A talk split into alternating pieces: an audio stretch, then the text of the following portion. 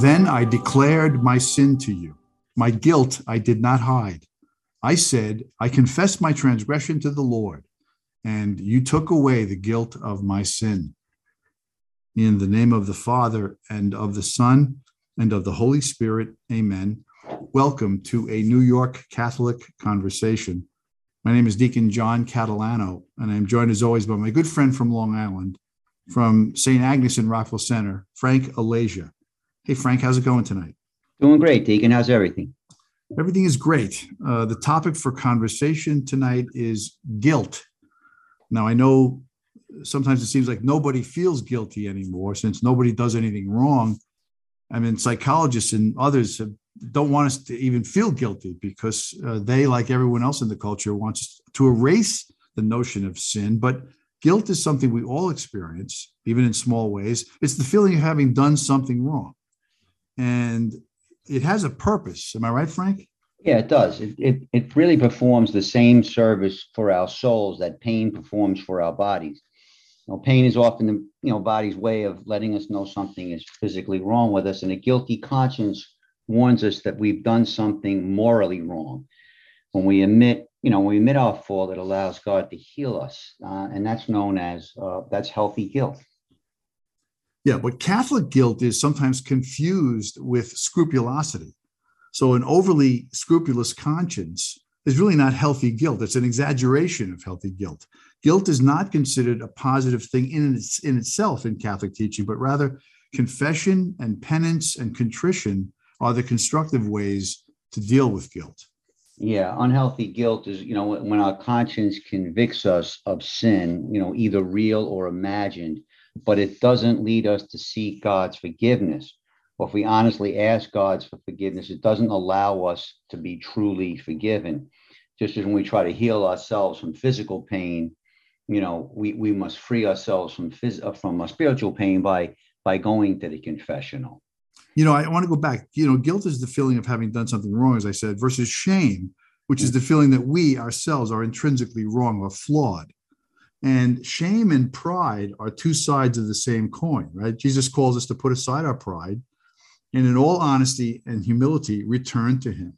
And who was it? St. John Vianney, who mm-hmm. said, God makes greater speed to pardon a sinner than a mother to snatch her child out of a fire. Yeah, you know, you mentioned scrupulosity, and that is a big problem. And some saints, as well as many people, suffer from that because they doubt God's mercy I know we quote a lot of saints, but here's one that a lot of people won't be familiar with. Saint Drogo, when he was 10, he learned his mother had died uh, giving birth to him, and he was really filled with guilt, and, and he considered himself a murderer. Murderer, and only gradually did he learn uh, did he learn to trust in God's mercy. But just a side note, Saint Drogo is often invoked by expectant mothers orphans and those suffering from hernias, which is kind of interesting. I wish I knew that when I was when I had my hernia operation a few years ago. I hadn't heard exactly. of him yet, but thank you for helping us with that. You know, another saint, Alphonsus Liguori, he continually emphasized the need to trust in God's mercy. And he strongly, you know, emphasized to young priests that he was training that penitents should be treated with patience and moderation rather than being threatened and condemned it's ironic that he himself experienced a severe ta- attack of scrupulosity during the last 18 months of his life. But with God's grace, we read that he died peacefully. Yeah, he was a great confessor and really stressed to um, to his priest to be um, you know kind to, to penitents.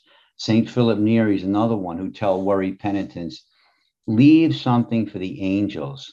And this is good advice we can benefit from because it means we should assign some of our worries and fears to our guardian angels. We don't have control of everything in our lives. You know, Catholic guilt, Jewish guilt. Catholic guilt's doing something wrong. Jewish guilt is not living up to the standards or expectations of the mother or the elders, right? Right. I mean, the Jewish mother says, "Why don't you come see me more often? Or why aren't you good like your brother Sheldon?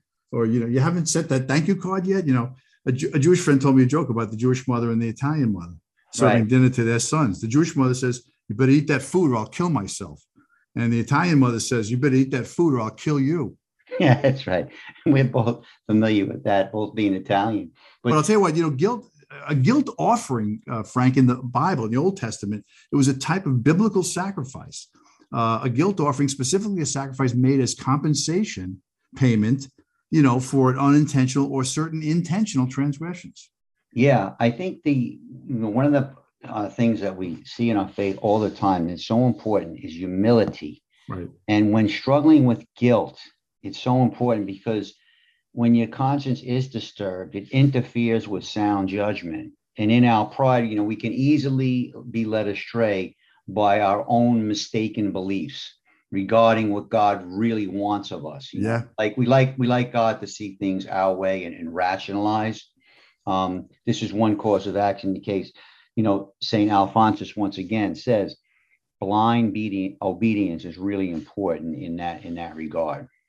You know, Mother Teresa herself said when she was asked this question, "What about guilt?" She said, "Well, the purpose of guilt is to bring us to the Lord, and after that, it has no purpose."